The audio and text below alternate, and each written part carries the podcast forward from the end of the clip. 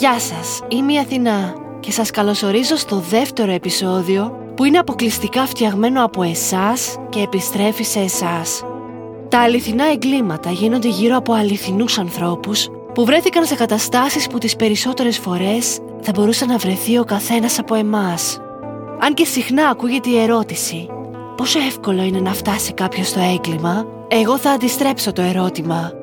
Πόσο εύκολο είναι να γίνεις το θύμα ενός εγκλήματος.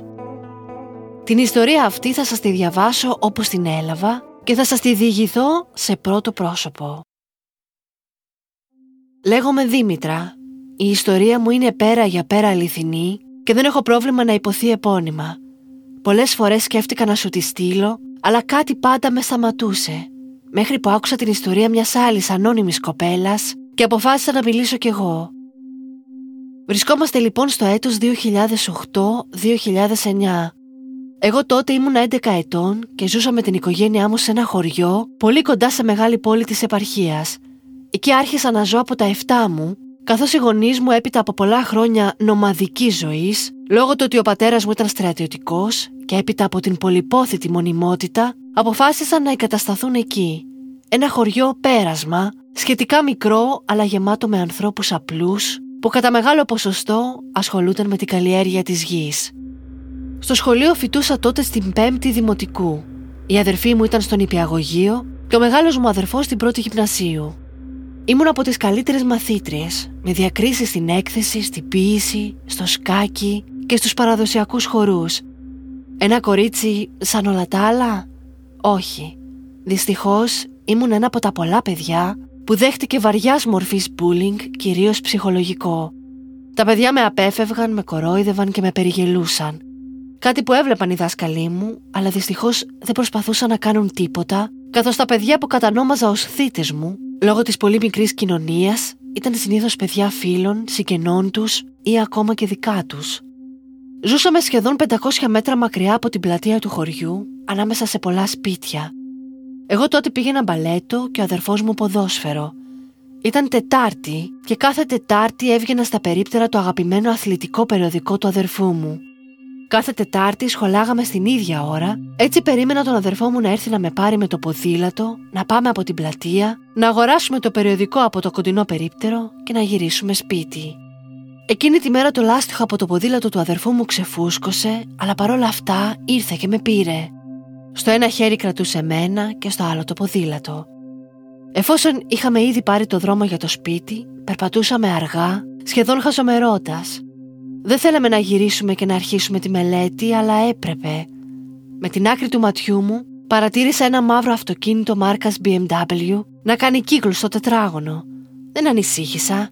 Ήμασταν λιγότερο από 300 μέτρα από το σπίτι. Η γειτονιά μας ξέρει και το κυριότερο, έχω τον μεγάλο μου αδερφό κοντά μου. Το αυτοκίνητο έκανε άλλες 2 φορές στο τετράγωνο και σταμάτησε ακριβώς μπροστά μας την ώρα που ετοιμαζόμασταν να περάσουμε στο απέναντι πεζοδρόμιο. Σταμάτησε μέσα στη μέση του δρόμου. Ένιωσα το χέρι του αδερφού μου να ψάχνει το δικό μου και του το έδωσα. Ένας άντρας γύρω στα 60 βγαίνει από τη θέση του οδηγού και κοντοστέκεται στην πόρτα. Δεν το ξέρουμε, δεν είναι από τη γειτονιά. Κοιτάω ενστικτωδώς γύρω μου προς αναζήτηση κάποιου γείτονα. Προσπάθησα να φωνάξω, αλλά η φωνή μου είχε κοπεί. «Γεια σας, παιδάκια», λέει με ήσυχη αλλά περίεργη φωνή. «Αδερφάκια είστε?» Τώρα αρχίζω και φοβάμαι. Φοβάμαι τόσο πολύ που κρύβομαι πίσω από τον αδερφό μου. «Ναι, γιατί?» απαντά ο αδερφός μου με τρεμάμενη φωνή. Εκεί ακούω την πόρτα να κλείνει και βλέπω εκείνον να πλησιάζει. Ο αδερφός μου πετάει το ποδήλατο κατά πάνω του, το αποφεύγει, τραβάει τον αδερφό μου με βία στην άκρη και έρχεται κατά πάνω μου.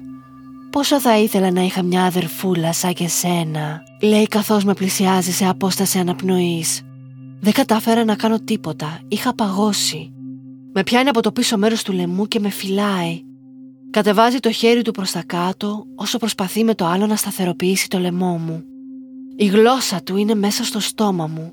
Τα πόδια μου λύθηκαν, ένιωθα τη μέγιστη δυνατή αηδία που μπορεί να νιώσει άνθρωπος.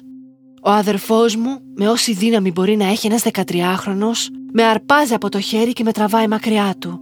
Τρέχουμε και μπαίνουμε στο σπίτι μιας γυναίκας. Την ξέρουμε, της λέγαμε τα κάλαντα πριν κάποιες εβδομάδες. Ο αδερφός μου με δάκρυα στα μάτια της εξηγεί ότι μας επιτέθηκε κάποιος. Εκείνη την ώρα ακούω το αυτοκίνητο να φεύγει με ανεβασμένες καζιές. Η γυναίκα αναγνωρίζει αμέσως τον άντρα, αλλά προτεραιότητά της είναι να μας φέρει πίσω στην ασφάλεια. Με βάζουν στο μπάνιο και μου καθαρίζουν το στόμα με χλωρίνη, ωστόσο δεν ένιωθα αρκετά καθαρή και ζητούσα κι άλλο. Ένιωθα ντροπή. Από εκείνες τις στιγμές δεν θυμάμαι πολλά. Θυμάμαι μόνο ότι επικράτησε τεράστια αναστάτωση στη γειτονιά. Η κόρη της γυναίκας αυτής μας πήγε σπίτι με το αυτοκίνητο, εκεί βρέθηκα με τους γονείς μου. Η μητέρα μου είχε ήδη ενημερωθεί και έτρεμε ολόκληρη, και ο πατέρας μου, εφόσον έμαθε ποιος είναι, πήρε τη μηχανή και γύρισε όλο το χωριό για να τον βρει. Η ανταπόκριση της αστυνομίας ήταν ευτυχώς άμεση. Ένα περιπολικό ήταν σε λιγότερο από μισή ώρα εκεί και έγραφε καταθέσεις από μάρτυρες. Μέσα σε όλη αυτή την αναστάτωση έψαχνα να βρω τον αδερφό μου. Όλοι ασχολούνταν μαζί μου. Κανείς όμως δεν είχε καταλάβει ότι εκείνος υπέστη το μεγαλύτερο σοκ. Πέρασαν 3 μέρες και ο άντρας αυτός συνελήφθη, είχε κρυφτεί σε ένα μαντρί έξω από το χωριό. Σε όλο αυτό το διάστημα μάθαμε από τη γειτονιά πως επρόκειται για άντρα με λερωμένο ποινικό μητρό, 58 ετών, που ζούσε απομονωμένος πολύ κοντά σε εμάς, καθώς η οικογένειά του τον είχε παρατήσει μετά από πολλά σκηνικά βίας εναντίον τους. Δεν θα αναλύσω πολύ το δικό του χαρακτήρα, καθώς πλέον είναι αποθανόν και σέβομαι την οικογένειά του, όχι αυτόν. Ήρθε η ώρα της αναγνώρισης στο αστυνομικό τμήμα. Εγώ, ο αδερφός μου, αλλά και η γυναίκα εκείνη, που πλέον στα μάτια μου έμοιαζε άγγελος επί γης, περιμέναμε να μας τον φέρουν μέσα στο γραφείο. Βρώμικος, ψηλός, με παλιά ρούχα, με χειροπέδες, φάνταζε απέναντί μου μια απειλή όταν μπήκε μέσα. Ο αδερφός μου τρομοκρατήθηκε και έτρεξε πίσω από τον πατέρα μου. Δεν υπήρχε αμφιβολία, ήταν εκείνος. Κρίνεται άμεσα προφυλακιστέως και το περιστατικό μου γίνεται πρώτη είδηση στις τοπικές εφημερίδες, χωρίς ευτυχώς να υπάρχουν εμφανή ονόματα ή φωτογραφίες μου, έπειτα από απόφαση των γονέων μου. Το χειρότερο όμως ήρθε αργότερα, όταν μετά από λίγες μέρες κρίθηκε λογικό να γυρίσω στο σχολείο. Τις πρώτες μέρες ο διευθυντής ενημέρωσε το σχολείο ότι χρειάζομαι ειδική μεταχείριση, αλληλεγγύη και ίσως μια πιο φιλική διάθεση. Και όντως, οι πρώτες μέρες ήταν παράδεισος, σαν να πήγαινα σε άλλο σχολείο. Όμως τα παιδιά, όσο γρήγορα θυμούνται, άλλο τόσο γρήγορα ξεχνάνε. Μετά από λίγο, έγινα ξανά το επίκεντρο του χλευασμού, της αποδοκιμασίας και άλλων τόσων, πράγμα που συνέχισε μέχρι και την πρώτη ηλικίου. Μετά βρήκα τη δύναμη και άλλαξα σχολείο, για το δικό μου και μόνο καλό. Όταν έγινε το δικαστήριο, κρίθηκε ένοχος. Ήμουν κι εγώ παρούσα, αλλά μόνο για να πω τη μαρτυρία μου. Η συνομιλία μου με την έδρα ήταν σε φιλικό τόνο, με την πρόεδρο να κάνει λόγο για 2 έξυπνα παιδιά με σωστή παιδεία, απευθυνόμενη στον πατέρα μου. Μετά με απέσυραν από το χώρο, άκουσα μόνο τον πατέρα μου και τη γυναίκα εκείνη να τον αποδοκιμάζουν στιγνά. Δεν έμαθα ποτέ πόση ήταν η ποινή του, αν βγήκε ποτέ, αν ξαναέζησε σε εκείνο το σπίτι.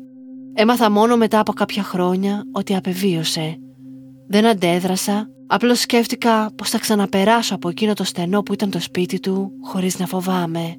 Το μόνο που ακόμα με θλίβει είναι ότι κανείς δεν κατάλαβε πόσο πολύ τρόμαξε ο αδερφός μου και είμαι σίγουρη, παρόλο που ξέρει ότι ήταν απλά ένα μικρό παιδί, ακόμα δεν έχει συγχωρέσει τον εαυτό του που δεν κατάφερε να με προστατεύσει. Εγώ τον αγαπώ όμως και όπως και ο παπάς μου θα είναι πάντα οι ήρωές μου.